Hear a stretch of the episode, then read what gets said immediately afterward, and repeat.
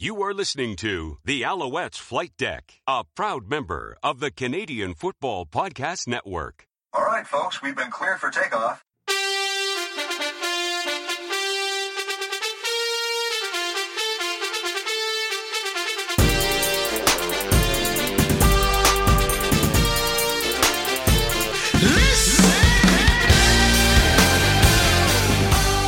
Welcome to the Alouettes Flight Deck, podcast dedicated to Montreal Alouettes football. I'm Cliffy D, and you can always find me on Twitter at Cliffy D. And I'm Tim Capper. You can find me on Twitter at Reppact. That's R E P P A C T. And this episode is presented by our good friends over at Sport Buff, where if you use the promo code uh, FlightDeck 10 at checkout, you will save 10% off on your entire order.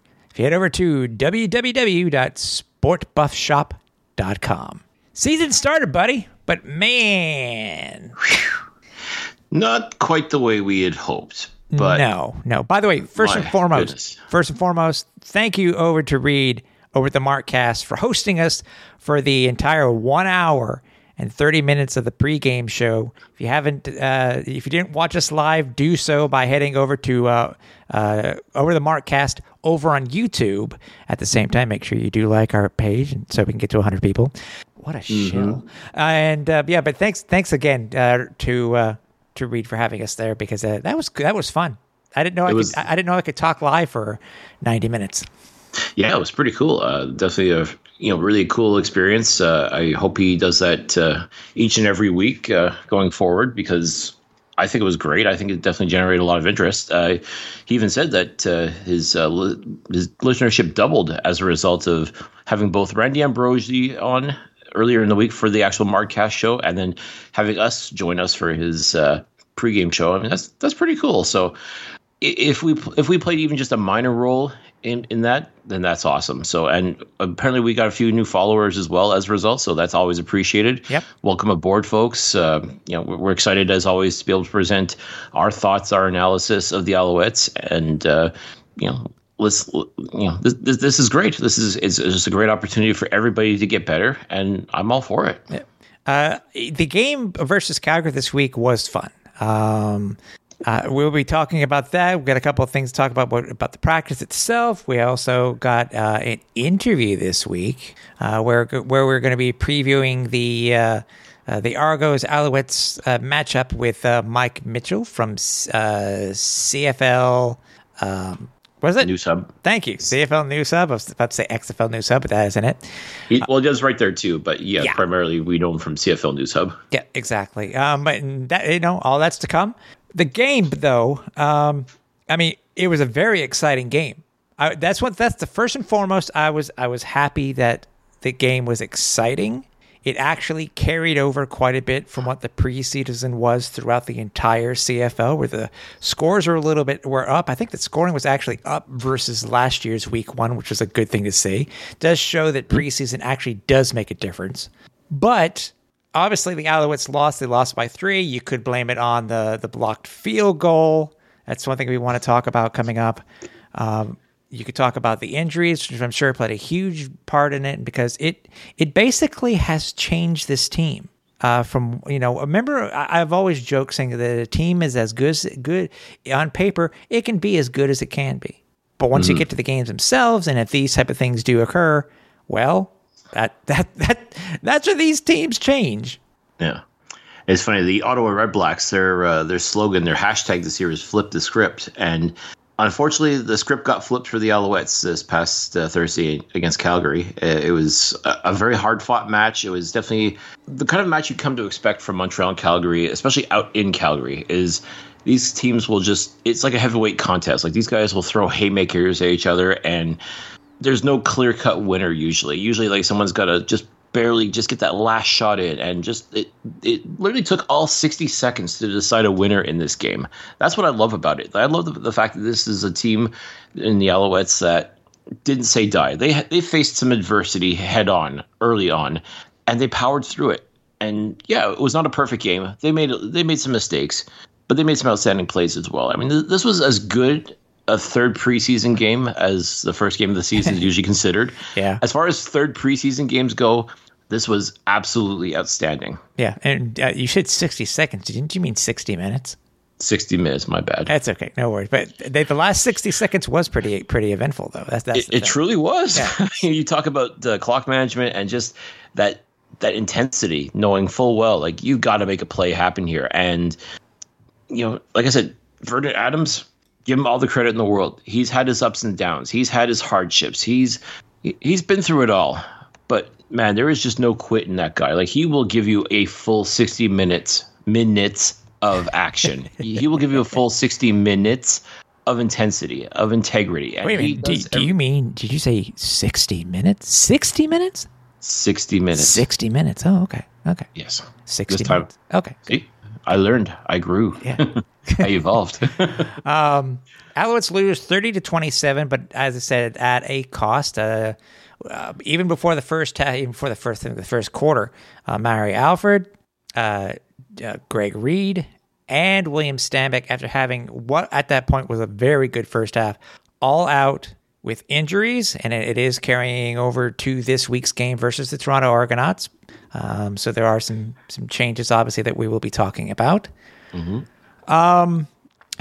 all in all, first with the uh, I saw when, we know Greg Reed had been having some problems in camp.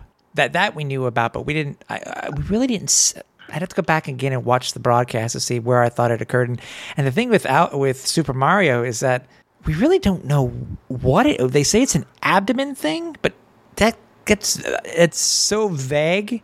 I, I guess it's meant to be, but I'm curious to know what it could be. I mean, if it's something you know, ruptured appendix or, some something of that sort or, or whatever, okay. But I don't remember seeing anything either. But obviously, the big thing was everybody saw it was William Stanback, and the injury. It looked bad to begin with, obviously on television. Um, I think we were talking. I'm trying to remember who who were we talking with a post game and saying that he's never heard. You know, Williams not the type of, of player to really sh- you know really scream when it comes to pain, and it, it was verbal that w- when this occurred. it was uh, Joshua Antwi. Yes, yes, yes, that's who, correct. who uh, give him full marks. He stepped up as the backup running back. He he stepped in when Stanback got hurt, and he turned in a very solid performance. Yes. Oh, yeah, for sure. Now, as of taping, you know, on the Monday, uh, Stanback has already had surgery on a, fra- I think it's officially been called a fractured ankle. Um, no timeline. Placed on the six game list today, along with Greg Reed, uh, which to me is is it, it doubly hurts.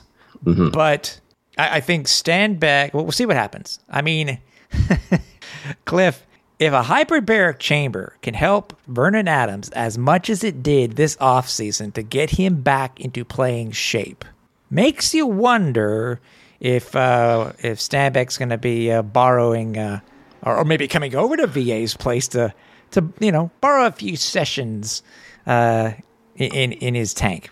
It couldn't hurt. I mean, you, as you said, you, you see what uh, has happened. Like as far as recovery goes for Vernon Adams after his in, major injury, and it's kind of bittersweet to think about the fact that when we were at training camp, we saw Stan back off to the sidelines, and it- looked like his ankle was taped up too. so I mean, this yeah. couldn't have been a huge surprise, but at the same time, it doesn't make it any less easier knowing full well that you know he scored a touchdown in, in the game against Calgary, and think okay, great, you know things things are good. The offense is rolling. This is what we've come to expect. And he was catching passes too, which I think is one thing that they centered on on the broadcast about one of the things that he worked on on the off season. And, I will admit, I remember us last year talking about him out of the backfield.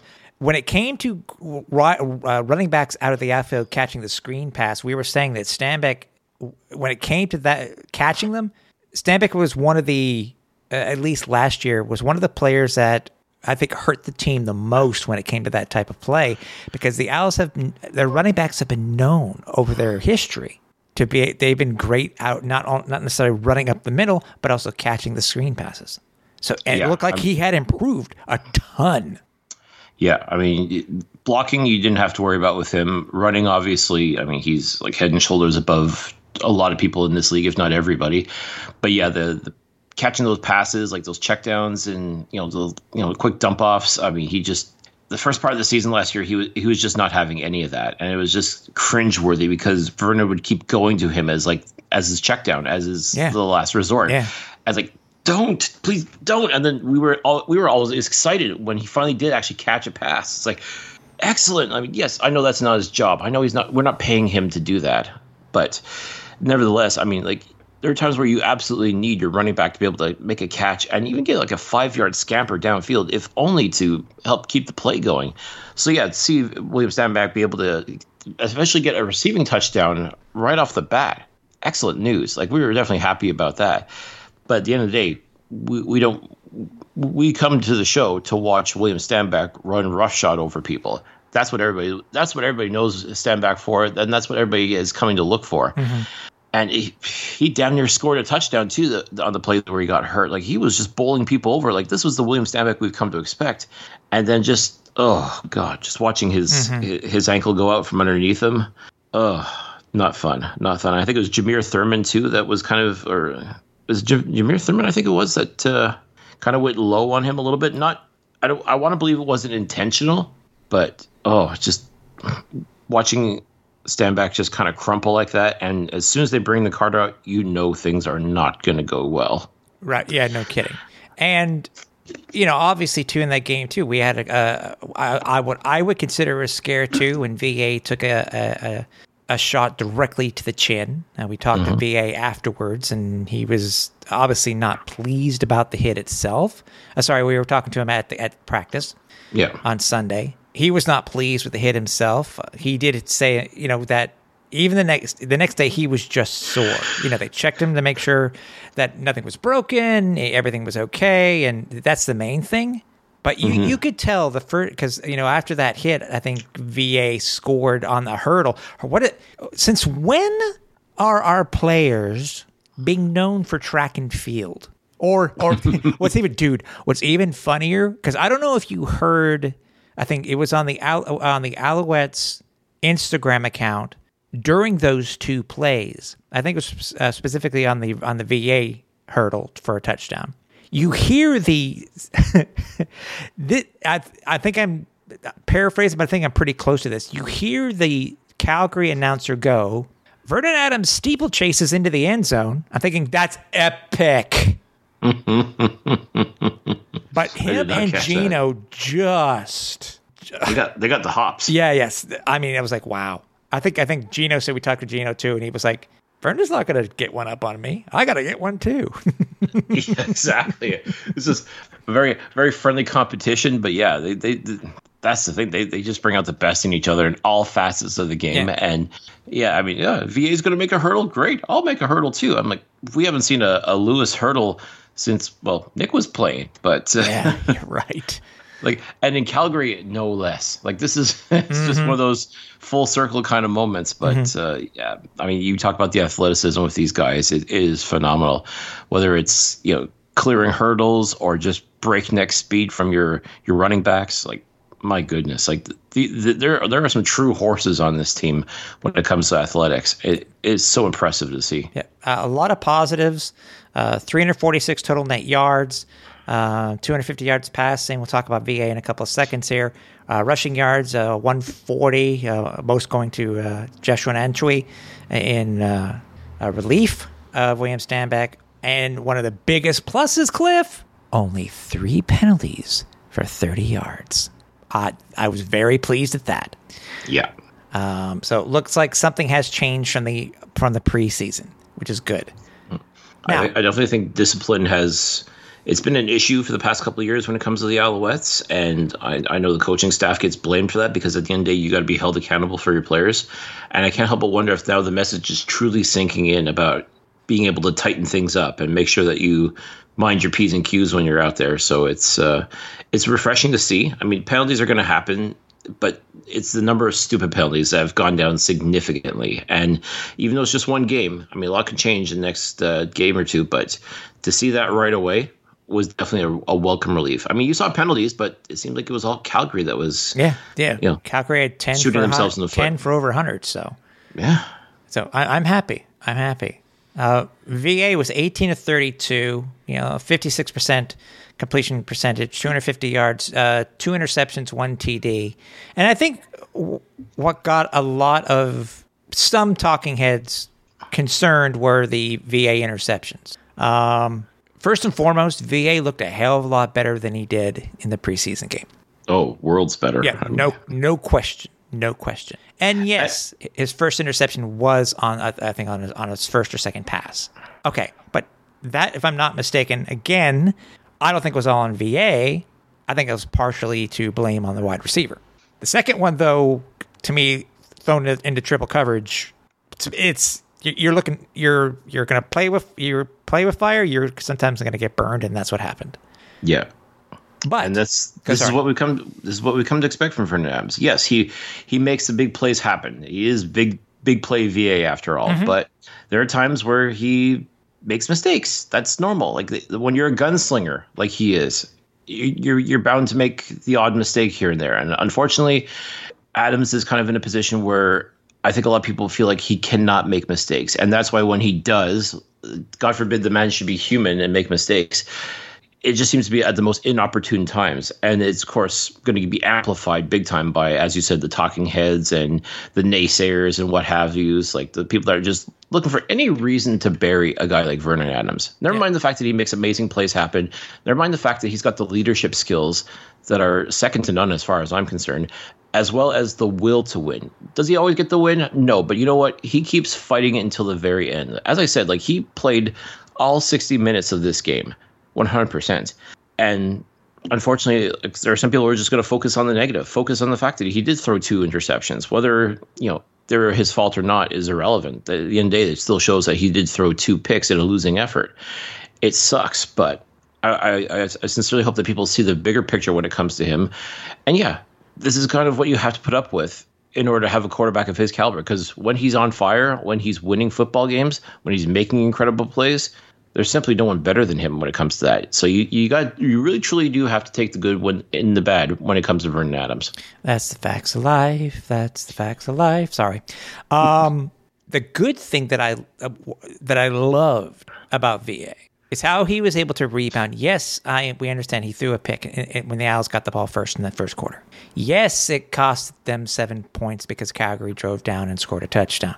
But, but Cliff, it was how VA and the offense came out on their second drive and played as if nothing had ever happened. Mm-hmm. That's the sign of a quarterback that can put things behind them. You know, maybe again, is it the number three? Maybe, maybe. Has Vernon learned over the offseason? Maybe. But if VA had not had gone a two and out in his first drive after the after after Calgary had scored, I think we there would have been a little bit to be concerned about. Hmm. But he didn't, and that's a good sign of any pro quarterback. Without question, he's he's learned, he's matured, he's he realizes what he has to do. He knows that he's in a fishbowl and that everybody is watching his every move. And I, I think there's a big part of him that welcomes that challenge. And he knows deep down what he has to do in order to become a success in this league. And he's willing to put the work in to do it.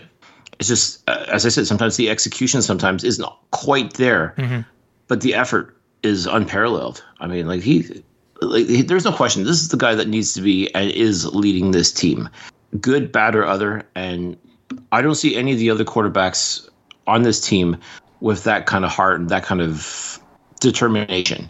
And to me, I think that's what's key. That's what that's why this team is going to be successful because Vernon won't have it any other way. Like he prepares and he goes to work. And yeah, if he makes mistakes, he makes mistakes. As you said, he learns from them. He doesn't let the let them get in his head and affect the way he plays the rest of the game. Like he just he's focused on winning. And that's that's what winners do is they focus on winning, they put the work in, and eventually you'll get the results. Mm-hmm. That's just that's how he's always done things. That's what made him such a successful quarterback in 2019. It was looking to be that same way in 2021 before he got hurt. And there's no doubt in my mind, like once he gets it all figured out, he will be very much in this conversation as far as the Alouettes and success goes. for sure. Uh, he uh, uh, targeted nine different receivers. Um, leading receiver was Geno Lewis, seven receptions. Excuse me, seven targets, four receptions for 112 yards, uh, including a, a, nice 55 yarder and uh, and a hurdle. Um, as I said, Joshua Antwi came in uh, great in relief, seven carries, 98 yards, and busted one. I thought he was gone. I think my wife was looking at me very strange because I was like, I swear he was gone. But he, yeah. you know, I, I really did because I remember just yelling at the top of my head, "He's gone!" Well, I was wrong, but still. But man, whew, man, does he have wheels? I mean, we saw that in training camp, but like to see it in an actual game situation. As we talked to him about the fact that he he knows that stadium extremely well, as as he used to play for the Calgary Dinos, so you knew like, I, I, think he he was welcoming the opportunity to really show up and show out for his friends, his family, uh, potential former teammates uh, mm-hmm. from the Dinos. Like he he wanted to put a show on while he was out in Calgary, and I think he did a pretty good job, despite the fact that he was coming into relief. I mean, probably having to go in kind of cold. Probably not expecting to get a whole lot of reps because again, when you got William Stanback uh, in your backfield, like you know, you're you're you're going to spend more time often than not, uh, you know, as second banana but thrust into the the number one role as he was, Joshua Antwi, he pulled it off, man. Like he he looked fantastic, and like that's why I'm obviously concerned for Stanback. I'm obviously concerned for his his health and making sure he recovers and all that. But in the meantime, while we're waiting for him to come back and be the dominant player that he was, you got a young man here from you know, you know, who just he he just did a phenomenal job as far as I'm concerned, and I, I fully expect him to continue that pace. I, I, fully expect him to realize his potential. I mean, he has come a long way from that uh, unfortunate game versus the Ottawa Redblacks last year. Oh, for sure. Um, thoughts on the return game? Um, it's funny we, we we didn't expect to see uh, Tyson Philpott make his Alouettes debut as a returner, but he did, um, and he did a good job, I think. Um, you know, doing returns. Basically, he took off, did most of the returns after after uh, Alford got hurt. Mm-hmm. Um, I think he did, did a good job. Uh, kickoff returns averaging 31 and a half yards. Uh, I know Darius Pickett had a, had one himself, but uh, and Philpott had returned five punts. Um, good good debut. Not where we expected him to do it, but a good debut nonetheless. No, and it was kind of funny because I know like TSN was really hoping to see like his twin brother also in the lineup for Calgary to sort of play off the whole uh, brother like you know sibling rivalry, if you will. But uh, with uh, Jalen Philpott being on the one game injured list for the Stampeders, it was pretty much Tyson's show all the way, and you know we didn't even know what what to expect, whether you know, how much playing time he was actually going to get in Calgary, where again he knows that stadium also pretty well, having helped the Dinos get to and win a Vanier Cup. Uh, but yeah, I think it was a, a very nice debut for uh, for Tyson Philpott. And it was also really cool to see his dad in the stands wearing one of those like dual jerseys yeah. or, or, shirts, yeah, like half Calgary, half uh, half Montreal. Yep. And let's not forget CFL legend Cory Philpott, yes. and the fact that and and, and you know, the, but for that night he was just their dad. And it was kind of cool. It was really cool that you know the the whole family showed up with uh, Philpott shirts or jerseys, I guess you can call them, with uh, Tyson's name on the back. Mm-hmm. And uh, I mean, if Jalen was playing, he would have probably gotten some love too, no doubt. But uh, again, it turned out to be the Tyson Philpott show without even tr- trying. so yeah. props to him. Like he also too, his number was called, and he was ready to go, which was great. Yep. Um, we can't forget about obviously Calgary. You know, Bo Levi, you know, 21 to 34, only 199 yards, one pick, one interception. Got hurt in the fourth. Jake Maier came in in relief, uh, was four of five, 57 yards, and he, he's basically what what helped set up the the game winning field goal. Uh, he was like Mar- the Mariano Rivera of the Stampeders. Yeah. Like he, he called in the call in the closer because as soon as uh, I saw Bo Levi go down, like, oh crap, there goes the game because I knew Jake Maier was going to come in and he was going to find a way to help the Stampeders win. Yeah. So. Um, leading receiver for the Calgary Stampeders was uh, Richard Sindani, uh, seven receptions for 101 yards. Uh, another former Calgary Dino too. I yeah. Mean, th- this was a great night. If you were an alumni of the Calgary Dinos, th- this was your night between Antwi, Philpott, and uh, and Sindani wow. This is just a, a great reminder of uh, just how strong that Calgary University of Calgary program is. Yeah, exactly. And leading receive, uh, sorry, rusher for the Stampeders was Kadeem Carey with 60 yards. Um, overall, uh, Cliffy, what what you've seen, how how was the how how in your opinion how did the defense do? I mean, yes, we did lose Reed uh, early on in the first half. Um, but overall, it seemed to be that the, the defense was. It's kind of reminded me of the defense from last, you know, what the last two seasons have been. Yeah, there was a lot of bend but don't break. I, I think that the secondary, all things considered, played relatively well. Uh, Marc uh, Antoine Dequoy, whew, that guy has got wheels, man, because he he made he, he went toe to toe and broke up a, a, a potential touchdown pass. Like my goodness, like. He, the guy's got hops too. I mean, like this guy, like there's something about this team when it comes to speed. And normally they say speed kills, but in this instance, like he, it, it was phenomenal. Uh, linebacking core, I was very, very pleased with what they did. Defensive line looked really strong as well. Like I say, overall, this defense was pretty well on point. I mean, they got gassed a couple of times. Uh, I mean, like they, but they didn't do anything stupid as far as I was concerned. Like Yeah. no stupid penalties, no One bonehead defensive moves. penalty. One. Yeah. So I mean, like Calgary had to work for all of their points. Like I, I know they scored like 13 unanswered points in the second half, but I mean, by and large, this defense held its own, Yeah. and I don't think a lot of people were really truly expecting it. Especially too once Greg Reed went down. Like I won't say he's the heart and soul of this defense, but I mean he's he's definitely someone that is a game changer. We we've known this for years. So it just meant other people had to step up, and that's that's what this game is all about, folks. The, I, I will say the one thing with Adarius Pickett defensively, like I love watching this guy play. He he has come into his own. Because he has an just- actual position. It- there's that too, That's the thing. Yeah. and I think putting him at the uh, the linebacker position much better. I, I got also got to give him props as well because at one point Calgary was trying to draw Montreal offside, which is kind of puzzling when you think about it. But he was having none of that. Like everybody just stood still, didn't flinch, didn't do anything stupid, Yeah. and then just had, like mockingly, like a Bronx cheer practically, right in Bo Levi's face, let him know like, yeah, you're not going to get us like that, son. And I I appreciate that. I appreciate that kind of gamesmanship. You know, like you know, it's they they say it's not bragging if you can back it up. And look, Montreal passed that test, and he he let Bo Levi know, like, yeah, you're not going to get us like that, man. Nice try though. So. I, gotta give Darius props for that. Like that was that was really well done. I mean, overall defensively, yeah, they they allowed more points than what was scored, but I mean they can't control the scoring of points either. But I mean, by and large, this defense played a very solid game against a very very good team. Folks, I, if you're worried about this team's defense, don't be.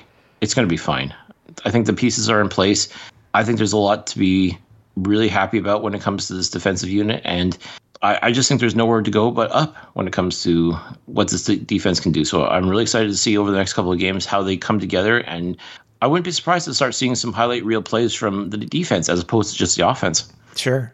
Um, lastly, before we uh, get to our interview and start previewing the the Argos matchup, um, concerns with how flat the Owls' offense came out in the second half.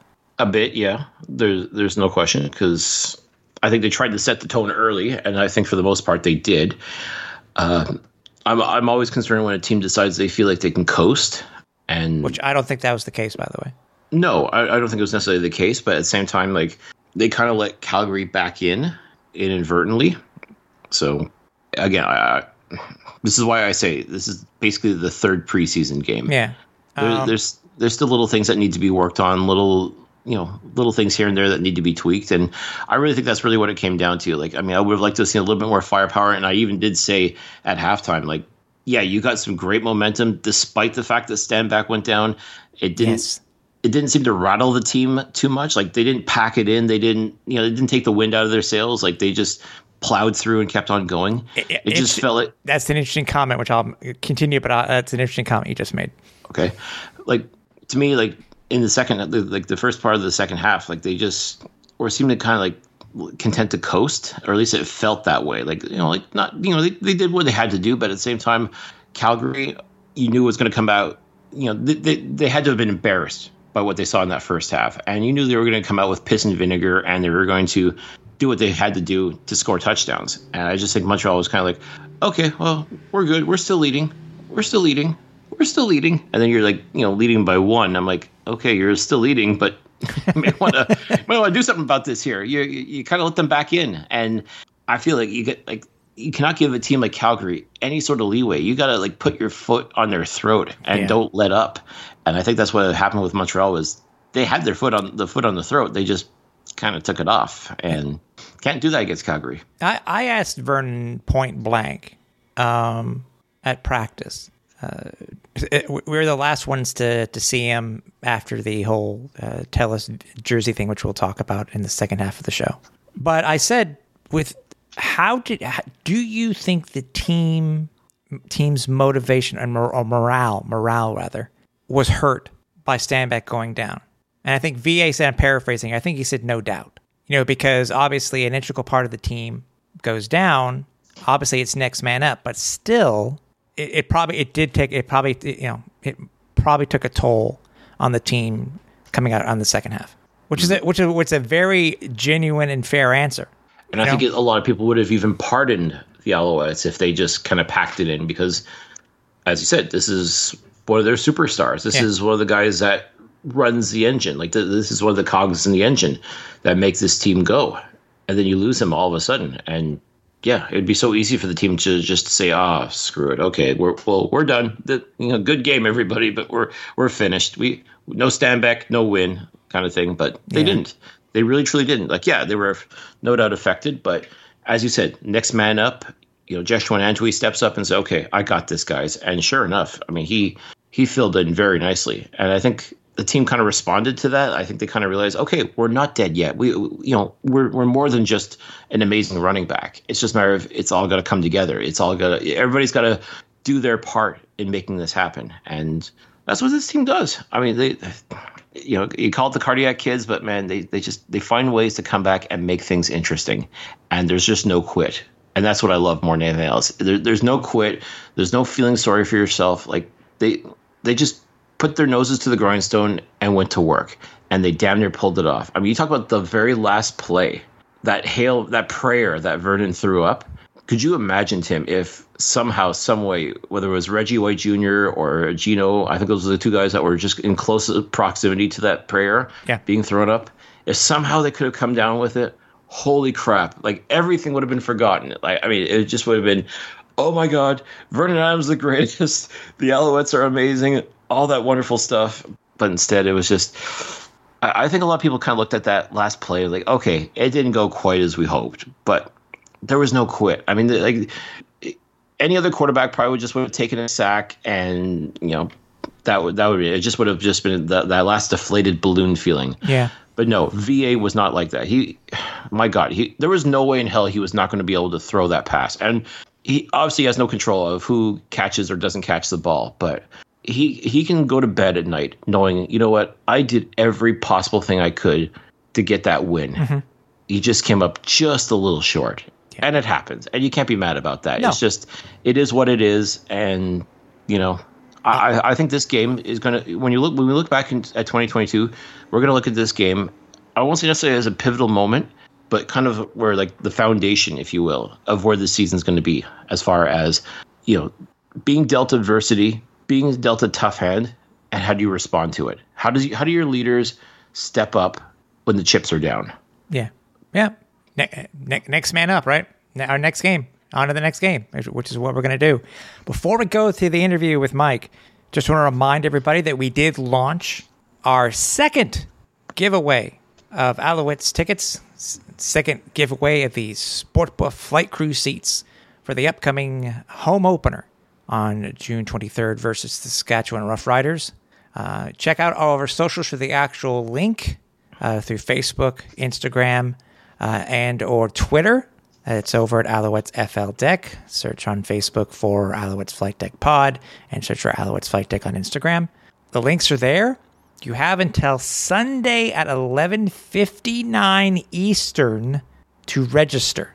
Again, these are free a free pair of tickets to see the Alouettes home opener versus the Saskatchewan Roughriders. So again, we're going to be doing this for every home game this season. So uh, stay tuned. And if you guys aren't entering, then we have no choice but to believe that you've already bought tickets for the game. And if that's the case, great. But if if, if you if you don't have your tickets for the, the home opener and you want to go see the Alouettes play against the Rough Riders, no doubt. I mean, you know that's always going to be a fun matchup no matter what.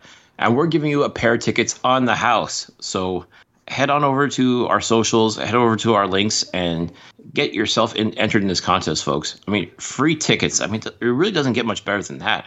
Exactly. Uh, as you mentioned at the top of the show, uh, gentleman who's not been on the show before, but uh, great conversationalist. Uh, we have uh, Mike Mitchell from the CFL News Hub, and we're going to talk to him about the upcoming Argos matchup right now. Argos this week. Uh, we have a week up on them, but does that mean that the Alouettes are going to come out victorious? Well, it's something where we have to talk about. Uh, with us this week to talk about Al's Argos is Mike Mitchell from the CFL News Hub. Thanks for joining us, bud. Uh, thank you, Tim and Cliffy, for having me on. I appreciate it. Just don't kill me, okay? Just not literally, anyway. It's it's oh, literal. It's just a. It's just a... I'm sure I'll give you guys plenty of reasons to kill me, but yeah. um, but we'll see how well, this goes. Thank you guys for having me on. Yeah. That, that's more of a Toronto guy thing because uh, Gary Stearns, let's not forget, is a Toronto guy. We're we're very peaceful Montrealers, so you know, we'll we'll find other ways to kill you. Not to mention too, we'd just tell you in another language that we'd kill you. So oh, yeah, yeah, yeah. yeah. Oh boy. we, uh, if you happen to get a, a large order of poutine sent to your house, there, uh, Mike, uh, just just eat it. You don't have to worry about it. Just eat it. There's nothing wrong with oh, it. Boy. Just, just eat it. Yeah, so don't worry about it's it. pretty pretty rough, but all right. none of none of that Ontario poutine, that Quebec poutine. Um, yeah, so uh, this is sort of a, a situation that the Alouettes were in last year. You know, because the Alouettes had a first round, uh, a first round, first week bye. Uh, the Al, the Argos are in the same situation this year, and it is something that I had brought up, and I'm curious to know your thought on it. Is that you know, Argos are going to have a week's worth of film to use to potentially to their advantage. The Alouettes will have absolutely nothing to base it off of other than I guess maybe stuff from last year, the playoffs, stuff that they used, you know, when they played each other, but it's a completely different, you know, every year completely different team, so to speak. No doubt about it. You know, it's uh and, and, the Argos, you know, one thing about the Argos right now, they're entire they're very different from where, where they were last year. Like if you look at their not just their roster, they're not the kind they didn't rest on their laurels from last season. I mean, they got a completely different defense. They got Mickey Donovan now coaching uh, coordinating their special team. Mm-hmm. And and Ryan Dinwiddie Ryan Dinwiddie's talked about changing his offensive style to get back to his Calgary days of running the football more. Last year uh, the running game for the Argonauts was an afterthought. Use their they used John White and DJ Foster more as pass receivers than anything else. So uh, I think even if you were to try to go back to 2021, there are some aspects from Ryan Dinwiddie's offense that you can study, and obviously the Alouettes had success against Toronto in their last meeting at Molson,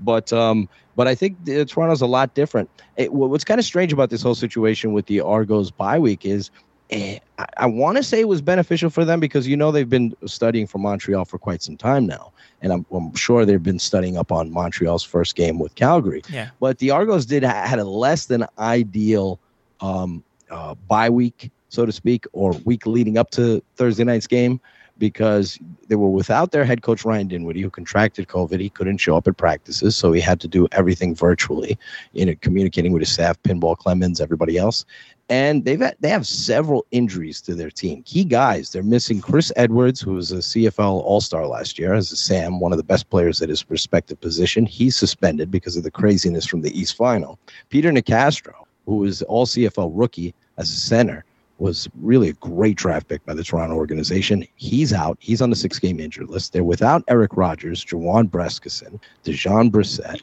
Um, you know, uh, they're without Jamal Peters, the starting cornerback. They're starting two novices basically in their secondary in Robert Priester and Tarvarus McFadden, who've never played a CFL regular season game. So that's so it's Isaiah Cage, one of their more important players on their team. They they didn't have him all the last season. He missed part of 2019. He's one of the better left tackles in the league. Unfortunately, he got a head injury and he's not going to play on Thursday night. So they're moving Trevon Tate over to left tackle, and they're going to have Dejon Allen playing on the right side, which is kind of a curious move. Allen was a very good CFL rookie last year, um, played all the entire season at left tackle. So the Ar- you would think that the Argos would be well rested, well prepared, but they've had some adversity going to their home opener, which they're feeling a lot of. The Argos organization's feeling a, just like the Alouettes are feeling a lot of pressure right now uh, to get off to a good start and the Argos, they've raised the stakes. The expectations are higher than they were last year. They kind of sort of came out of nowhere last year. This year, the target's on Toronto's back. And so, and Toronto's expectation is Grey Cup or bust. So we'll see how it goes on Thursday night. It makes for an interesting atmosphere. Do you think it, it go back to your question, do you think it gives them, though, a little, a just a, a touch bit of it uh, does. It does in theory, but like I mentioned, all the hiccups that Toronto's yeah. had leading into it, it's been less than ideal. They right. you, the they have an advantage because they're at home. That helps. I don't know. I think uh, the home team in this series have, has won 11 of the last 12 meetings. Yeah. Last time a road team won was the Alouettes, and back in 2019 when they beat the Argos in the six. So I do think that Toronto's had plenty of time to prepare for Montreal. They have an advantage there, but all the different hiccups and issues that they've had leading into this game kind of like of lessened, for lack of a better term, that particular advantage that you would normally have. Yeah, Argos have uh, uh, uh the Alouettes have lost the last five of six in Toronto. With that last one, as you said before that, the Alouettes had actually had won seven straight. So that's true. Yes, absolutely, um, absolutely. But yeah, but I mean, as you know, I mean, the Alouettes are not. You know, they're not. They they've been affected by the injury bug as much as everybody else, especially the, you know the Argos too. You know, you, we lose our our running back, a guy who very well could have run for two thousand yards this year, in William Stanback. We lose a. Uh, you know, our defensive back, Greg Reed, who was a stalwart in the defense. We got new guys you know that are going to step up for these guys. I think Najee Murray has, has come off the uh, off the injured list and he's going to be starting this week. We've had to sign some new running backs. We made we made a trade for a running back, so it's it, it's funny. It's it, it does even though the uh, Argos do sound like they have a lot more issues when it comes to the to the injuries. It's still big names too for the Alouettes that have gone down and ones that that you know that, that are going to have to step up too. I mean, even even our returner, you know, the poor dude Mario Alford you know, Super yes. Mario down again with it with it. We still don't know what it is, an abdomen issue. So he's on the one game also. Yeah, but there's no question Montreal's certainly gone through a lot of adversity. They're coming off a very tough loss in week one. They it wasn't a bad performance by any stretch of it. They were right in the thick of it. They could have very easily won that game. And so I thought it was a good showing by the Alouettes. They went through a lot of adversity. And yes, Montreal's been no stranger to the injured list. I think them and Toronto last year had the most players on their injured list. The Toronto was ridiculous. They had to trade Nick Arbuckle away because they were going to in in danger of going over the salary cap. So they traded him away from, ironically enough, uh, you know, second round pick and the rights to Chad Kelly. The reason why they did, made that particular deal, not just because they like Chad Kelly, was because they they couldn't afford to add on any salary.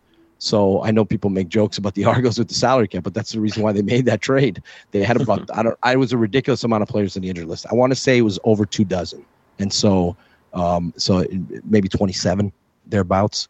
So they had a lot of players on the injured list. So and and Montreal's gone through it themselves. They they had injuries kind of did them in late in the uh, 2021 season, even mm-hmm. though they made the playoffs. So yeah, we we're, we're in the same boat. Maybe not in the Argos boat, but we're in the same boat on. Yeah, that. yeah. Exactly. Cliff. All right. The thing that really intrigues me with the Argos is the free agent acquisitions of both Brandon Banks and Andrew Harris. Two guys who incidentally played against each other in last season's Grey Cup. how is that move? How are those two moves looked so far for Toronto as far as their uh, they're being able to integrate into the uh, the double blue? There, you know, the thing with Banks that he doesn't get a lot of credit for that he's really shined with, at least during training camp. We'll see how he performs during the season. The jury's still out on whether or not he can be the same player he was. But Banks has really done a great job embracing uh, the coat, the system, the offensive system, uh, interacting with his teammates. He's shown a lot of leadership. Everybody knows about Andrew Harris. I mean, Andrew Harris is one of the most decorated players in Canada. He's a beloved figure, big time leader in the locker room. I think the Argos, we'll see what happens with Speedy B, but I think the Argos, that East final left a bitter taste, you know, in their mouths. And they, they, basically what they did was that they saw a Hamilton team who had two players, they're two of their best players, step up in the most important moment in Ja'Gared Davis and Dane Evans. And the Argos didn't have those kind of clutch players And so what they did was they they took Ja'Gared Davis away from Hamilton. And so, and then here they are, they're bringing in Speedy B. They're kind of taking roll of the dice there to make sure that he's, you know, can get back to the player he was. He doesn't have to be the A number one guy there because they have a lot of different weapons at receiver. But if he can recapture some of his uh, past success or even close to it, that would be something for Toronto. Andrew Harris, they've brought him in. He was he's clutch too, and he's getting older. He's had injury issues, but last year when the Bombers needed him most against Saskatchewan in a tightly contested West Final, he rushed for over 130 yards and a touchdown.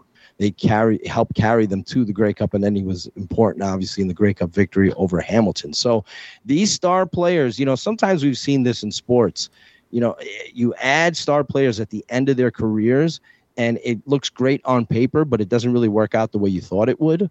So we'll see if that's the case here with the Argos. You know, we'll see if Andrew Harris can, over an 18 game schedule at 35 years of age, uh, play at the top elite level that he has his entire career. He's not only a runner, but a pass blocker and a pass catcher. And then we'll see what happens with Speedy B. And, you know, Ja'Gared Davis is one of the better pass rushers in the entire league. So I expect him to be good. But um, he's trying to go for a six straight Grey Cup appearance, which is crazy. But um, that's uh, kind of the story there. Those guys are important for the Argos. I think they uh, they're not just add-ons. Toronto's expecting those guys to be leaders off and on the field. Mm. Now, this defensive line for Toronto, they've got to be breathing a sigh of relief that they don't have to face William Stanback. Uh, when, when you look when you look at these guys, especially your, the two defensive ends and Shane Ray and Ja'Gared Davis, like what do they bring to this team that you won't find anywhere else? Well, they're great. You know, Ja'Gared Davis is an interesting player. Both these guys played as stand-up edge uh, linebackers in the NFL, so the stand-up rushers. So they can actually they can line up in different positions, and so they have that versatility, and they have a they have um, multiple moves, pass rush moves. And Gar- Garrett Davis can beat you on the inside power rush, or he can beat you on the outside. He's a fascinating player. He's, and Shane Ray is somebody who hasn't he hasn't quite lived up to the building yet. Uh, last summer, he looked like a terror in training camp, and then injuries kind of did him in, and he never really, you know, uh, stood up and played to the level or the promise that he showed during the early summer days. Shawn Oakman is is going to be playing right side by side with uh, Davis on the Argos defensive line he he looked like a special player last year. Obviously, all CFL. Made first team as a CFL rookie from America. Um, dominant force. Um, so those two together on the same defensive line could cause a lot of problems for opposing teams. Um, you know, if they're healthy, uh, I think the Argos have a chance uh, uh, to have one of the better. They have Corey Mace, who's the new defensive coordinator for Toronto. Obviously, former defensive lineman himself. He's got a history with Ja'Gared Davis. The Argos lost in the sauce last year. Was the Argos were one of the worst teams at getting to the quarterback a season ago. Uh, they were second to last in the league in sacks. So I think that's about to change. That would definitely be a game changer right there. Uh, and speaking of quarterbacks, uh, McLeod Bethel Thompson, we've seen what he can do. He is definitely one of those guys that a lot of people seem to sort of, you know, kind of pass on. He just does. They just it doesn't really capture a whole lot of imagination. But my God, he plays s- such a good game. Like, what is it about McLeod Bethel Thompson that just people don't seem to appreciate when it comes to the quarterback position? You know, he's this is the first time in his career that he's coming into a season as the unquestioned QB one on his team. But McLeod's a lot like Vernon Adams and I want to say Jeremiah Masoli, and eh, kind of a polarizing figure there are moments where MBT is terrific. Against Hamilton last year on Thanksgiving, he, over, he threw for over 300 yards in the second half and led the Argos to an important victory in the Hammer. And then there are moments where McLeod Bethel Thompson will show you the other side, the flip side, where like he, as he did against the Alouettes, where he had threw for zero majors and four interceptions in, uh, you know, and the Argos lost 37 to 16 to Montreal. So until McLeod Bethel Thompson avoids those types of games, he's always going to be seen as a stopgap guy. He's a credible CFL starter who's capable of having big games, but and perhaps this opportunity that he's getting, he's going to finally get an opportunity to show that he can be an elite player. But he's one of those guys that, you know, even amongst Toronto's fan base, where he's got a lot of doubters. And the only way to silence those doubters is for him to perform at a top level. McLeod's capable of it but he he needs to do it for an entire season. And so he's a very likable individual. His teammates love him. His coaches love him. He certainly has talent. Um, there's no question about that. And he the the CFL game has slowed down for him. He's gotten better over time.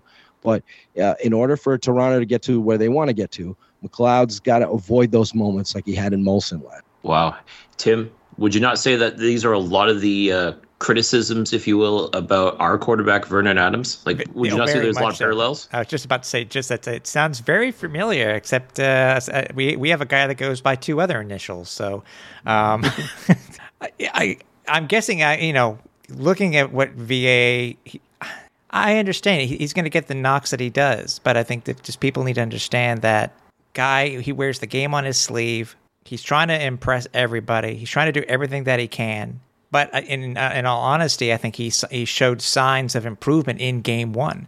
You know, uh, uh, you know the the interception into triple coverage aside, he looked good.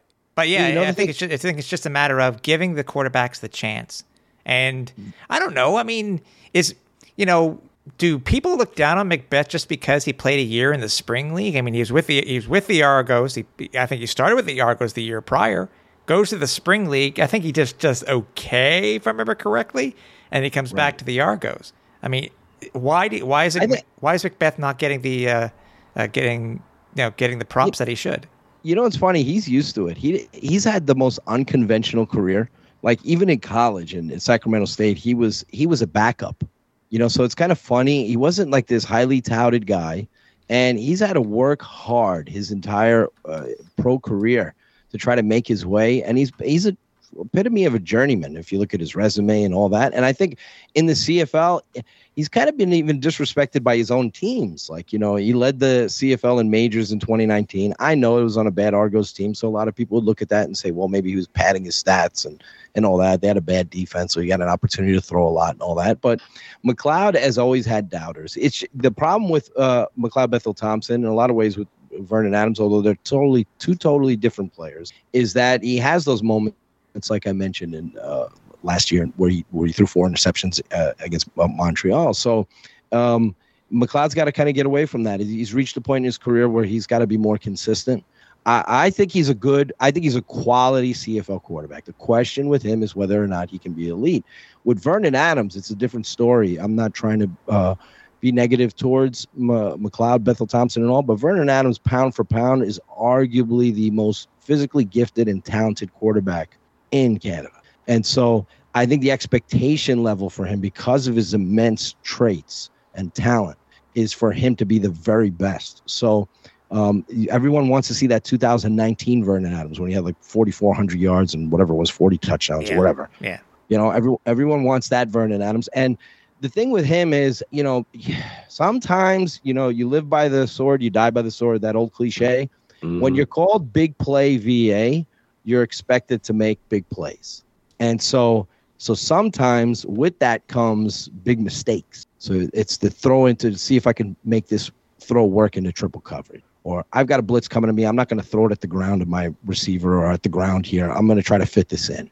So VA sometimes everybody likes him personally. He's such a likable guy. He's exciting to watch. Anybody I talk to loves watching Vernon Adams. When he's at his when he's on his game, there's very he has very few peers, you know. But I think sometimes that's the trade off with Vernon Adams is he's capable of making big plays with his legs and his arm, and because he's capable of doing both, uh, sometimes he puts himself in risky situations, um, throwing the football. And uh, you know, and you know, all quarterbacks make mistakes. There's no question about it. But uh, but I think you know that's the frustration because Montreal. You know, I was on the Marcast a couple weeks ago, and I talked about how scary Montreal is.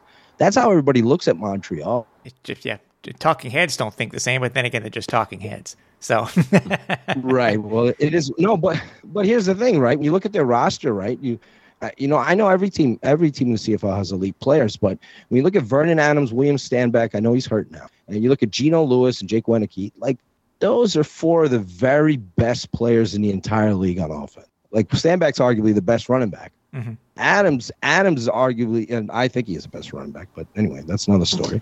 but Vernon, Vernon Adams, Vernon Adams, I think is uh, the most talented quarterback. And then Wieneke, uh, the, I, there are a lot of very good duos in the CFL, but Wieneke and Geno Lewis, that's as good as it gets. Yeah. So, so when you look, when you have those kind of players, the expectation is for you to be a championship contender. Montreal's got pretty good defense too.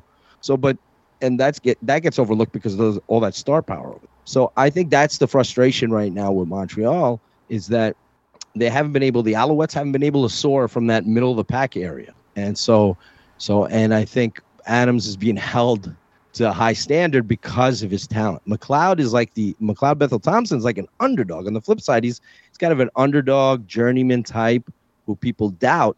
Uh, Adams is somebody the expectations are so high for him. Like they people want him to reach a standard where he's near perfect. So um, he's still young enough where he can get there. But but uh, yeah, that's that's kind of the difference between the two, even though both are very polarizing figures. Yeah, McLeod's been playing football uh, since pro. He's been a pro since 2017. Uh, sorry, since uh, 2011. When he started, yeah, 2011. started off he, and he, San Jose SaberCats at the Arena Football. You know, it's he's got a very close relationship with Jeremiah Masoli. I think I did an article about this last year. I put a picture up. It was him. We, they were with the San Francisco 49ers, and it was McLeod Bethel Thompson, Jeremiah Masoli, same camp, Alex Smith, and Colin Kaepernick. They were all they were true. all on the all on the San Francisco 49ers. And it was a great picture of those four guys throwing passes in uniform together. Just fascinating. You know, Alex Smith is uh, loved, beloved character. You know, a player went through so much adversity in the NFL. Ended up having a very good career. Colin Kaepernick, we know all the stuff with him, right? Yeah. And so a lot of controversy and everything there. And then obviously McLeod and uh, Masoli, they've had interesting journeys to get to the CFL and, and become what they are. So so uh, a, a, lot. Those two are similar too. Masoli's another guy. Masoli's capable uh, of shredding your defense for 400 yards, but he's also capable of throw, giving you three or four interceptions, depending on which week you get him. And he, he, we've seen how he elevated Ottawa. So Ottawa's no pushover anymore. So um, so it's how it helps. I know uh, Masoli has his fair share of haters, but Ottawa's Ottawa's got better quarterback play than they did a year ago. No disrespect to Duck Hodges or Evans or anybody else who played for Ottawa last season. Oh, it's it's incredible. Like those three guys, Vernon Adams, MBT, and Masoli, are arguably three of the most polarizing quarterbacks in this league. You either love them or you hate them because of and strictly because of the way they play this game. It, it's remarkable. It's true. It's it's kind of funny how they're all like in the in the same division there. And Dane Dane Evans is the clear is like the clean cut, easy to easy quarterback, simple. You know, it's like, you know, maybe some people he's middle of the road, nice player, nothing wrong with him, obviously. But uh, but yeah, it's kind of like he's kind of boring compared to those guys we just mentioned. One of these things is not like the other. exactly. yeah, it's now looking at the matchup. I mean, obviously, injuries aside, uh, obviously you write for the Argos. You know, you, you look at you're looking at all different aspects of the Argos when it comes to whichever opponent they're going to be playing this week. How, how do you how do you see the Argos coming into this game versus the Alouettes? What do they need uh, to do to beat you know uh, Gary Stern's prediction promise avoid uh, and uh, and beat the Owls? Yeah, in order to avoid getting killed, uh, the the Argos, it's going to be more than just you know the Argos uh, enthusiasts will say, well, just get Vernon Adams to make mistakes, right? I think the Argos are going to try to run the football. I think uh, Andrew Harris, they're, they're going to make a commitment to running the football, so they're going to try to run the ball. You know, Ka'Deem Carey's a heck of a back. Calgary had some success there last week. Montreal's very creative on their defensive side of the ball. They ran a lot of fire zone blitzes. They like to uh, confuse offensive lines and opposing offenses. Sometimes they, get, get, get, they can get caught uh, on a couple of screen plays against the Stamps that kind of turned out there. I think they need to pressure Vernon Adams. They need. I think they need to uh, win the war up front. I think they're going to need to do that on defensively as far as their pass rush goes because the Argos have the Argos have some issues at corner. And uh, I, w- I fully expect Vernon Adams and, and Khari Jones and uh, to challenge um, Robert Priester is going to be playing at Sam in place of Chris Edwards, but to challenge Tarvarus McFadden and Robertson Daniel, who's a good CFL vet, but I think those guys are going to be challenged on the outside. Um, and so the Argos pass rush is going to have to win. Um, that's going to be important. Um, there are going to be weeks where they do win because of the talent they have up front: Shane Ray, Garrett Davis, Shawn Oakman, etc. So, uh, so that's a big key for them on the defensive side of the ball. On the offensive side of the ball, I, as far as the Argos go, I, I, the last time they played Montreal, they had their struggles uh, passing the football. There's some issues on the Argos offensive line, so they, they're gonna have to give McLeod Bethel Thompson time. The Argos are very deep at wide receiver. Um, they may not have like a true number one, like a Geno Lewis or a Jake Wieneke type, but you know, when you look at it, they have an emerging young star in Kurleigh Gittens. DaVaris Daniels, a very good receiver. They added uh, Markeith Ambles and Brandon Banks So they're pretty good at that position. They're going to be missing Eric Rogers, but um, they're pretty deep from one through five. You could say one through six even. So um, I, I, think that could be a challenge. I think Montreal they had their moments. Montreal's defense they've lost a couple of key players from last year, but they're they're still very strong, very underrated, overlooked. So you're gonna have to be patient, and you're gonna have to run the football, which I think you're gonna see a lot from Toronto. Um, yeah, they're gonna you know the game plan is gonna be to try to pressure Vernon Adams into mistakes, and um, and um, and I think uh, uh, and we'll see if he gives you a couple. Um, and then on the offensive side of the ball, I think it's going to be running the football, controlling the line of scrimmage. I think Toronto, in order for them to win, they're going to have to win at the line of scrimmage on the offensive line and on the defensive line with their pass rush. Yeah, it's going to be a game that's played, played, and no doubt won in the trenches. Absolutely, and I, I, think those are the big areas there for them. I, and Montreal's had some success. Like I said, it's kind of hard to pinpoint Toronto because, like I said, they're playing a, an entirely t- different defense and they got a new special teams, and they're changing up their offensive philosophy somewhat. They brought in Pete Costanza from the Stamps to change up their passing game a little bit, and they didn't have Dinwiddie all this week, so it's going to be interesting to see what kind of game plan they have against the Owls. Now, it should be interesting too, considering that you know that the Argos are. I'm sure they are expecting to that they to go up against William Stanback, but they're going to be, uh, you know, Jeshrun Antwi is going to be the guy who's going to be staring at them uh, over the offensive line. So it's uh, It'll be yeah. It'll without Stanback, Toronto's happy to not see Stanback. That's for sure. But you know, Nakari Jones, you know, and Antwi obviously was terrific last week.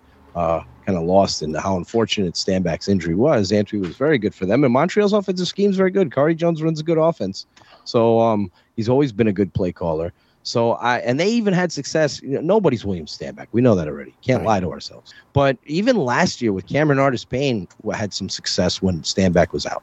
So that just goes to show you that Khari Jones's offensive system is a good one for the running game and for the pass game. So uh, the Argos are certainly happy not to see Stanback after he rushed for over 200 yards against him last year. Yeah, so, um, that, that's nice for them, but but but still, uh, and but still, and I know that Argos defense is going to be different. They're going to be playing with a four man front more often, and they're going to be playing a lot different than they did when they had Chris Jones as their defensive coordinator. Now with Corey Mace running things, so you don't quite you're not quite getting the same defense as you did a year ago, but um, it's the same scheme that Montreal runs. So yeah.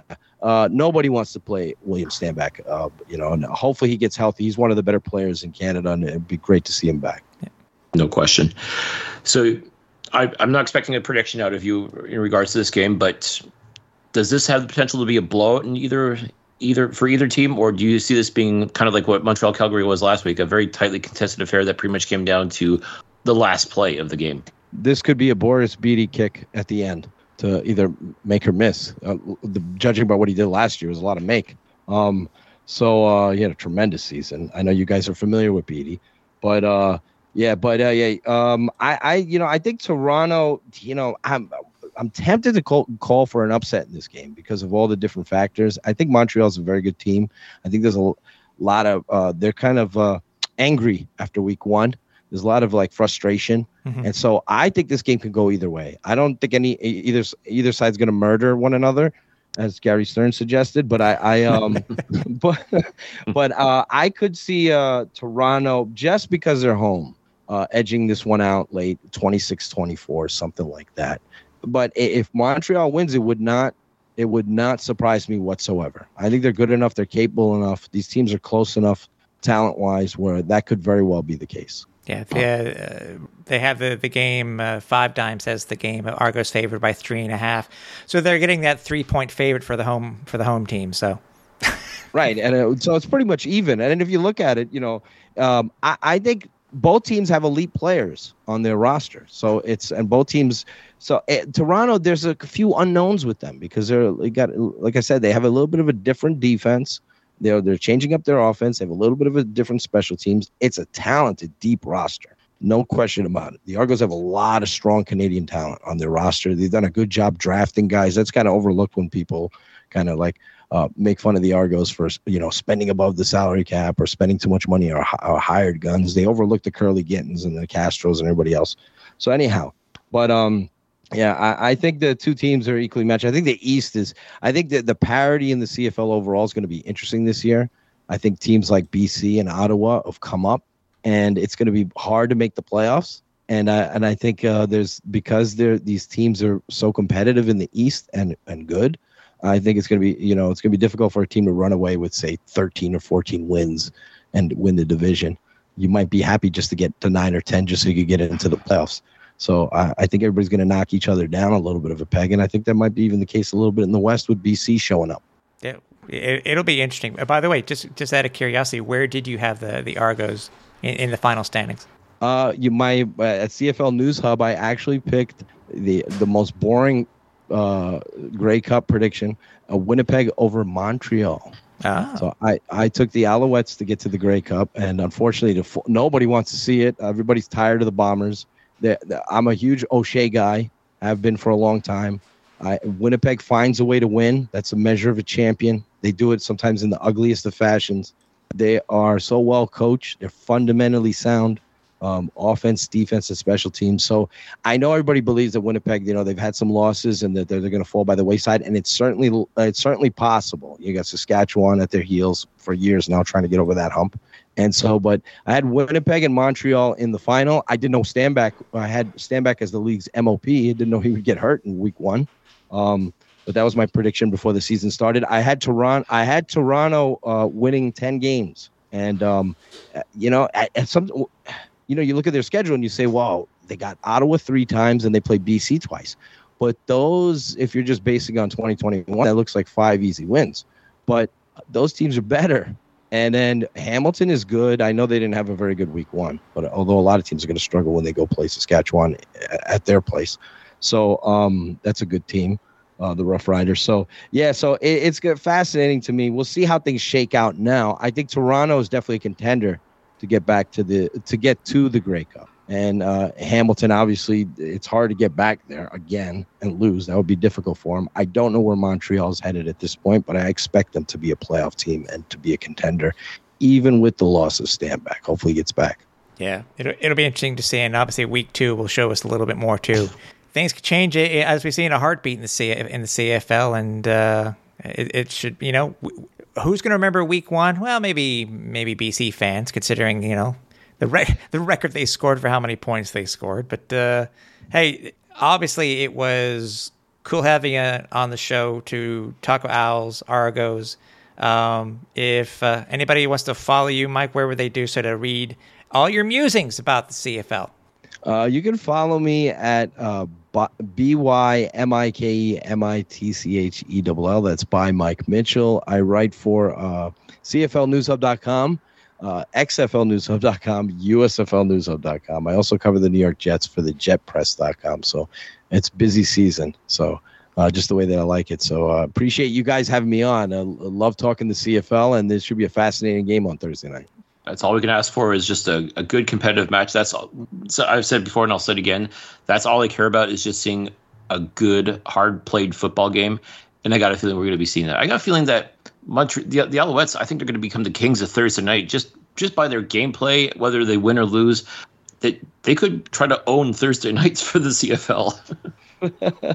yeah, I can see that. The Alouettes are an exciting team. It- It's going to be interesting the result, the fallout from Thursday night, because we're either looking at the Alouettes at 0 2 and people starting to question their leadership and where they're going to be headed for the rest of the season, or the Argos having their home party spoiled.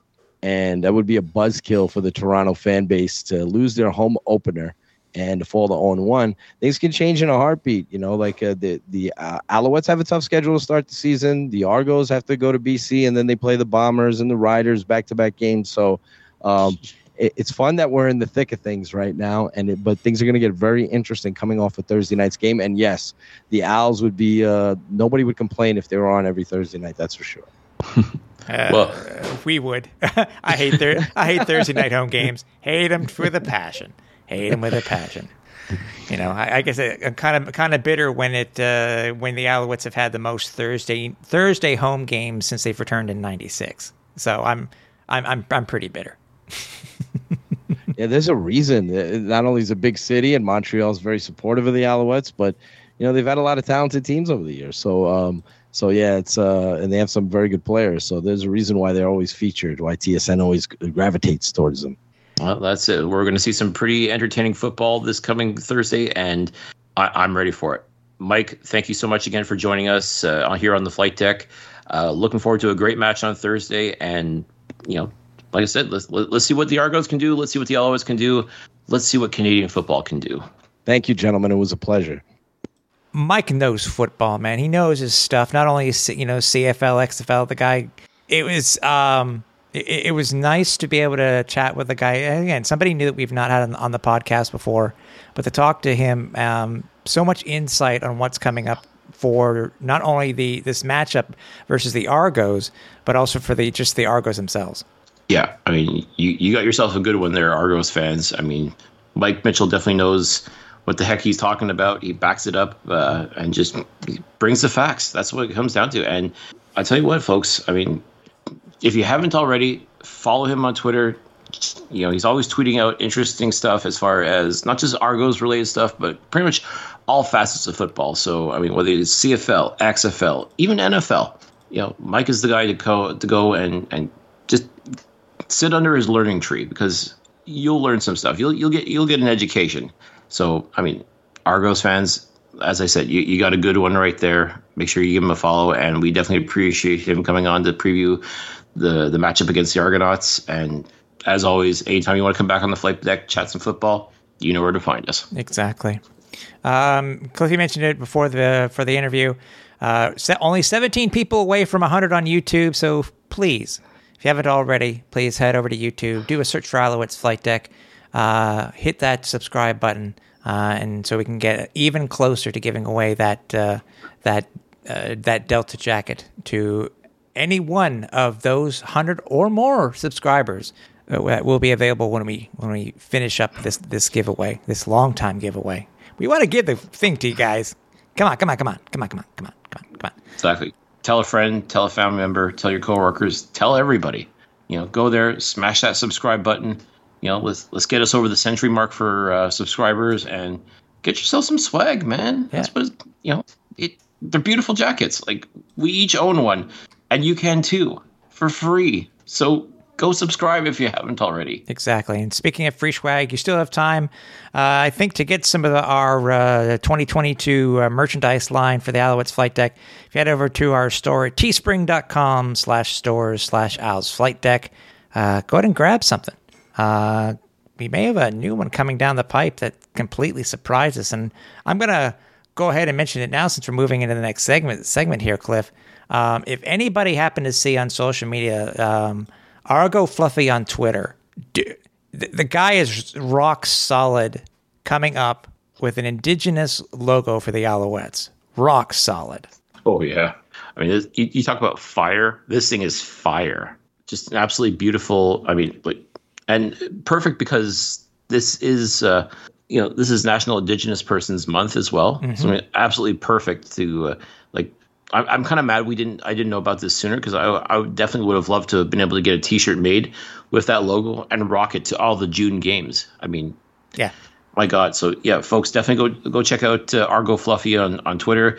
I, I know he does a lot. Like it's a lot of mostly Argo stuff that he does, uh, indigenous wise, but it looks like he's looking to branch out and try some uh, some other teams. I mean, if he does your team and you know, I think you'll be very, very impressed. Like I came away just blown away by this uh, indigenous Alouettes logo. It looks amazing. It so does. if you if you haven't already, go check it out. Now this this um, this VA jersey swap was a little bit more than I, I think a lot of people may have known. Um, the team had partnered with Telus. Uh, that t- not only was the uh, was there going to be a five thousand dollar donation, but I think for every jersey that was um, exchanged. There was going to be another five dollars on top of every jersey. Um, so Telus was out there. Everything was set up. Uh, practice uh, was changed at the very yeah, within a, a, day or so from being over at the uh, annex field over at Olympic Stadium to Percival Molson Stadium.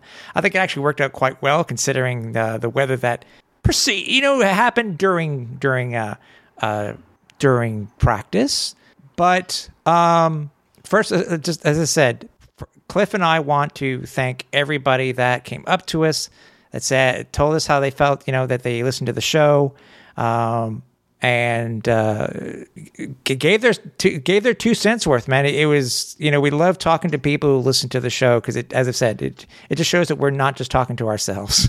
It, it really does. And knowing that so many people within the organization love the podcast and listen religiously, it sounds like, is amazing. It is it does the heart good to know that as you said, Tim, we're, we're not talking to each other or talking to ourselves. Mm-hmm. Like no, knowing that people truly are listening, and you know, we definitely appreciate all the feedback, whether it's good, bad, or otherwise. You know, we, we want to know if there's ways we can do to improve the show. We obviously want to hear from you folks, and uh, if we're doing a great job, then let us know as well because we'll we'll just keep on doing a great job. Yeah, and, that's and, all it comes and, down to. And it's cool hearing that. Uh, it seems that quite a few people within the Alouettes organization do listen to us on a weekly basis. So, uh, our our thanks to you guys because. Um, uh, again, it's great to hear feedback from everybody. It really, really is. I was also able to speak with uh, Brian Waitman. Cliff, the Tackle Hunger game is going to be back. Purolator Tackle Hunger will be returning to Montreal this season, and and it's glad to see. I'm glad to see that uh, that initiative to uh, be back once again in Montreal. Yeah, definitely. It's definitely one of those uh, organizations that uh, you know one of those events that I know fans really get excited about. and again, the, whether you're donating food, actual food items to the local food bank, or donating money also to the food bank. I mean, just a chance to go and see the Grey Cup, get your photo taken with it. Uh, there's usually a prize draw that's done as well. I mean, it's just a great effort. I, I know past couple of years because of COVID, uh, you know, haven't been able to have an event like that. So knowing full well that it's back like it never left, it does the heart good, and it's definitely you know encouraging to know that fans will be able to participate in stuff like this again. So yeah, if you're if you're going to that game against Hamilton, folks, you know, bring your wallet, bring your food, you know, take bring a picture everything. with a Grey Cup. There you which, go. Which, if if I'm not mistaken, may actually be making a trip twice to Montreal because oh. we're having. There's supposedly there are going to be trophies in house for the 20th anniversary of the uh, of the Grey Cup champs. Oh well, there you go. So, but the the Tackle Hunger game is currently scheduled to be the September 23rd game uh, versus the Tiger Cats, as Cliffy just mentioned. Mm-hmm. Okay, I think to before we can go quickly preview uh, have our preview about Toronto, we need to talk about roster changes that were made because of what happened last week versus Calgary. And Cliff, I know you wanted to talk about it uh, because it, it, was just more than one player stepping up. It, was the Alouettes really took um, it, they they took the necessary means in order to get to, to get this team hopefully back to what they they can what they can be, even with the uh, these three players uh, uh, down for quite a while. Mm-hmm. Yeah, you're just not going to simply replace a William Stanback. You really truly can't. But the Alouettes were certainly going to try. I mean, yes, you got Jeshrun Antwi. You, you know what he can do already, and you, now he's the feature tailback for this uh, for this offense. Uh, you still got Takuli on the practice roster. Uh, you know, we, we we talked about what he was able to do at camp, and you know that's definitely a viable option as well. But I think Danny Maciocia wanted to just have that extra little bit of insurance policy just in case, just in case something were to go wrong. Uh, so we learned on Sunday that uh, Shane Simpson, who was on the Winnipeg Blue Bombers uh, practice roster last year, and I believe he was also a, a member of camp as well for them, uh, he's now a member of the Alouettes. So we thought, okay, great. I mean, it doesn't doesn't hurt to have that extra little bit of depth. We figured, okay, that's fine. We we've got three very solid candidates as far as running back goes, and you know, I, I think we'll be okay. But Danny Mac wasn't finished no, he he he wanted to be doubly sure that things were going to be okay when it came to the running back position here, and he called up, I think, a guy that's becoming a, a good friend of the Alouettes and Chris Jones, and he swung a deal with the Edmonton Elks, landing Walter Fletcher for a sixth round draft pick in 2023. That is now the third deal the Alouettes have made with the Elks in the past like calendar year, or no, no, sorry, fourth in the past calendar year that the uh, the Elks and the uh, Alouettes have exchanged players and or draft picks. It's just crazy to think when you. I mean, like, uh, the, does Danny know he can call other teams to make deals? But see, seems to like. Uh, maybe, I, I don't know if he's just whimsical for the fact that he was at one point the general manager and head coach for the Edmonton franchise. I, I don't know. Maybe that's the number he remembers the most easily. So he just calls them, see if Jonesy wants to make a deal. And I guess he does because, yeah, we the, the Alouettes and Elks have now swung a couple of deals with even just within the past couple of months. it's it's, it's incredible. But uh, and I'm very happy to have a Walter Fletcher in the lineup because last year he was one of the. There wasn't a whole lot of standout players when it came to the Edmonton Elks for all the right reasons, but Walter Fletcher put in a very solid performance in his first year in Edmonton. Uh, got beat out uh, this year, so I mean he was kind of on the outside looking in. So I mean this is kind of a win-win. Like he comes to Montreal and can possibly reinvent himself if he can come and team up with Antwi and be that one-two punch that the Alouettes will need as at running back. I mean, and all it's going to cost is a sixth-round draft pick. That's great. I mean, that's those are the kind of moves you want your general managers to make, folks. And you know, I'll, I'll give props to Danny Mac for doing that. I mean, just just having that assurance that now we've got a very solid group at the running back position. I mean, as far as I'm concerned, Jeshrun Antwi he's going to be more than fine. Like he's going to be the star of the show now. But knowing that you've got a Walter Fletcher, a Shane Simpson, Taku Lee, kind of waiting in the wings, just you know, staying ready when their number is called, it's it's not going to replace Stanback. No. And I don't think that's even the goal is to try and replace Stanback. You you simply cannot replace a generational talent like William Stanback. But just as far as keeping your head above water, like just trying to help stay the course until Stanback's able to return, and we are still hoping and praying that he will be back by the end of the season. But just in case not, this is not a bad running back group to to look back on and kind of hang your hat on, if you will. No. Uh, by the way, quick thoughts. Speaking of Fletcher, and I can get maybe it's because of the amount of time that uh, you know we pick. Uh, was- uh, Simpson was a surprise attendee at practice on on Sunday because they announced it and he was already on the field. Right. So Simpson's been placed. Uh, he, he's he's on the practice roster, which I, I kind of get because he wants to get you know they want him to get used to the playbook. I would imagine. Sure. And I'm guessing this is because of the of when this trade occurred.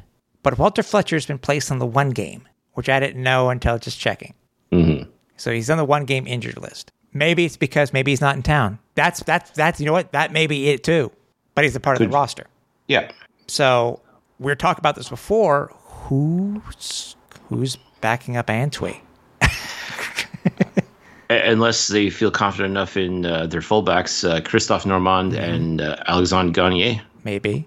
Maybe. I mean, they, they, they, don't have necessarily have the explosive speed that uh, Stanback or Antwi have, but I mean, they can run the rock too. Yeah. And either that or currently returning, kick, who will be returning kicks for the Alouettes against Toronto is uh, Chandler Worthy and Warren Newman. Yep.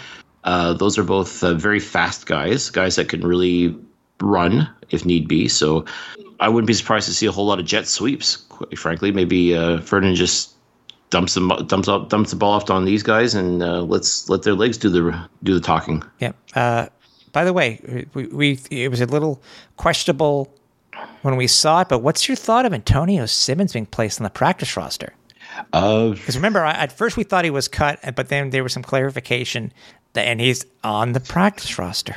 I guess probably as far as just trying to make uh, space for guys like Simpson and eventually Fletcher. I mean, that's you know, it's usually a lot of moving parts when it comes to that. I mean, it's it's it's a delicate balance, especially too. Like, there's no particular injuries or anything on the defensive line. And if you want to give guys like uh, Brock Gowanlock a chance to mm-hmm, mm-hmm. get some actual reps in, I mean, like you really can't dress everybody. So Right. you know, as as as as it stands right now, there's no serious weakness uh, as far as I'm concerned with this defensive line. So it's good to have an Antonio Simmons kind of in your back pocket. So just unfortunate now with the circumstances that have befallen the Alouettes when it comes to you know the the personnel on offense. Said, there's only X number of roster spots. Yeah. All you know, all you know overall. So I mean, I guess he kind of just drew the short straw. Right. Um, Cameron Artis Payne is he's still on the uh, he's still on the roster on the suspended list. Is we don't know we haven't heard anything much about him, whether it be in the media, you know, TV, or in print. Um, I'm starting to wonder if maybe he's just. I guess part of it must have thought, okay, well, they got Stanback, they don't need me, and then now that they're making moves to acquire these other running backs, maybe he's just decided it's just not worth it to try to come up and compete in Canada, which would be unfortunate because yeah, he was definitely you know a very exciting player, but the only person who could truly answer that would be Cameron Artis Payne. yeah. Um, but I, I agree with you that I think the that the organization has done what they need to do in order to replace these players. Bringing Matt, you know, Najee Murray off the sixth game. He's going to be playing this week. Um, now, this is someone who I'm really excited to see back in an Alouettes uniform and back playing again because last year he really stood out uh, uh, in the secondary. Like he he was definitely a bona fide playmaker. Mm-hmm. And I was a little bit worried when I first saw him ending up on the six game list.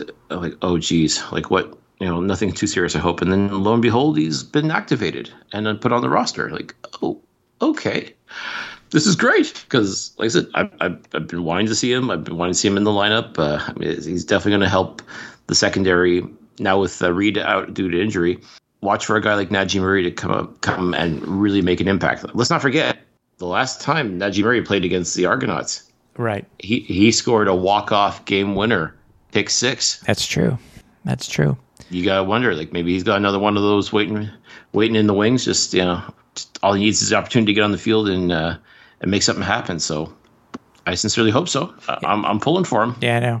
Um, what are your what are your? I know we talked about you know we're talking about it with Mike before, but any last thoughts on the on the on the Toronto game coming up.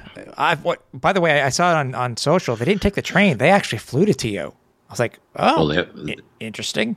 Well, they got a plane. Why yeah, wouldn't they use it? I know, it? I know, but it's not like they can take the plane to Ottawa this year. You know, why? Why not? but Listen, you got a plane. You may as well use it. So. Oh yeah, yeah, yeah, I get it. But any and, and, and again, if they're if they were going to be doing the fan train thing, which unfortunately doesn't look like they're doing this year, I mean, this wouldn't be the game to do it for. So I mean, I just don't. Uh, to me, I think you just, especially to a Thursday night game, I think you just want to be in and out, especially with like in and out of Toronto. So I think it makes a whole lot of sense to take the plane and just be done with it. Yeah. Um, anything you're looking at to, any specifically for uh, for the Owls versus the Argos? I mean, I, I just want to I just want to see Vernon learn from his mistakes and play the game that we expect him to play, and he's usually very good about that. He's one. He's he's been known for having these bounce back games, and he could very well have it against Toronto. Like last year against the Argos, he did not play a very good. Well, he, he was good in a lot of respects, but he also made a lot of dumb mistakes, and he even said to himself, "I got to be better than that." And I, I'm kind of hoping he remembers that just a little bit, and it motivates him to want to play even harder and play play the kind of game that we expect out of uh, Vernon Adams Jr.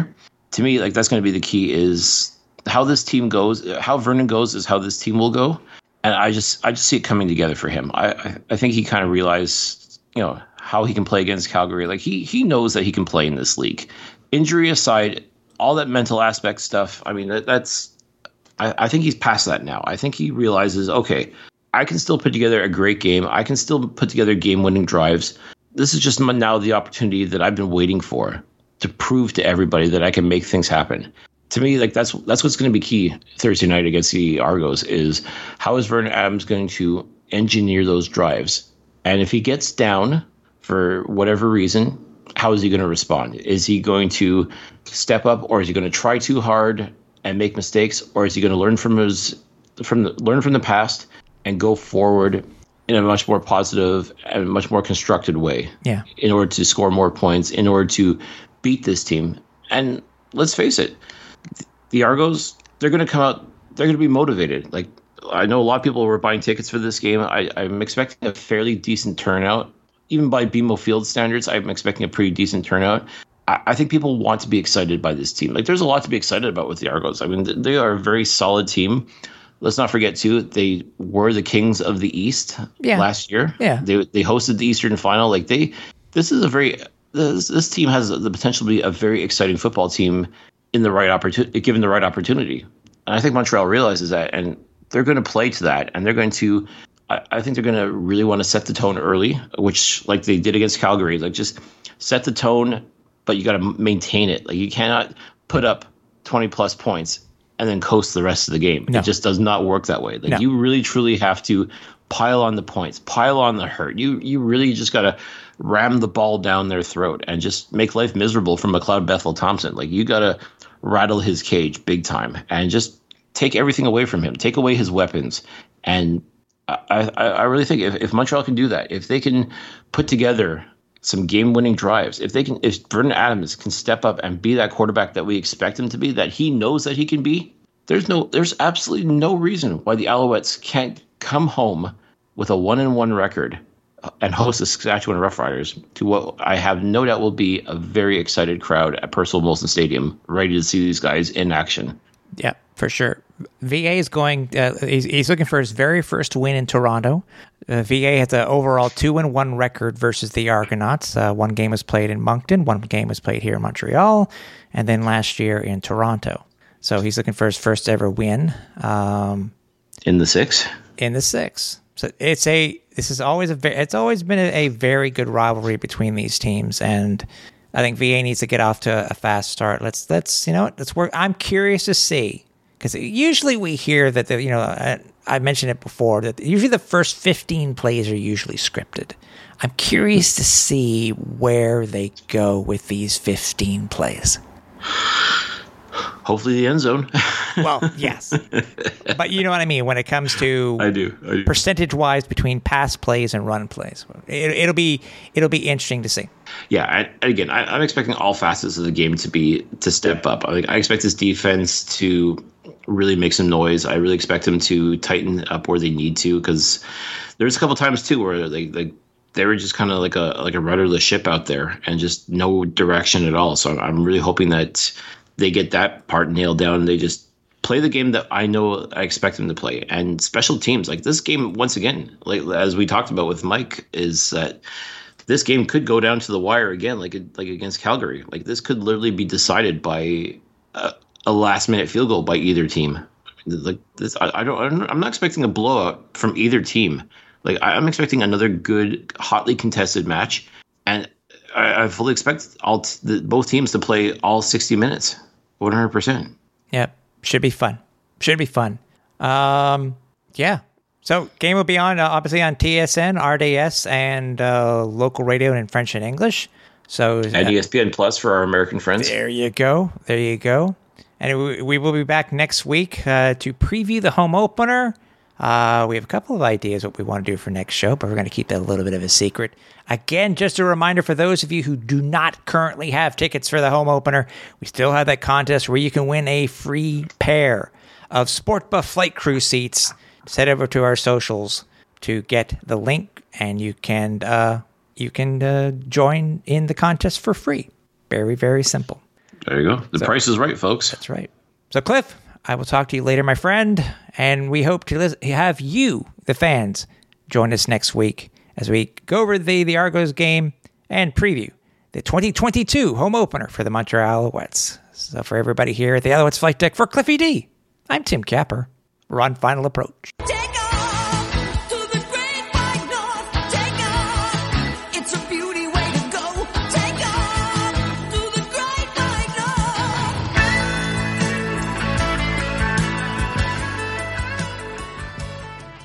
Thanks for listening. Find more great shows like this at CF Pod Network on Twitter.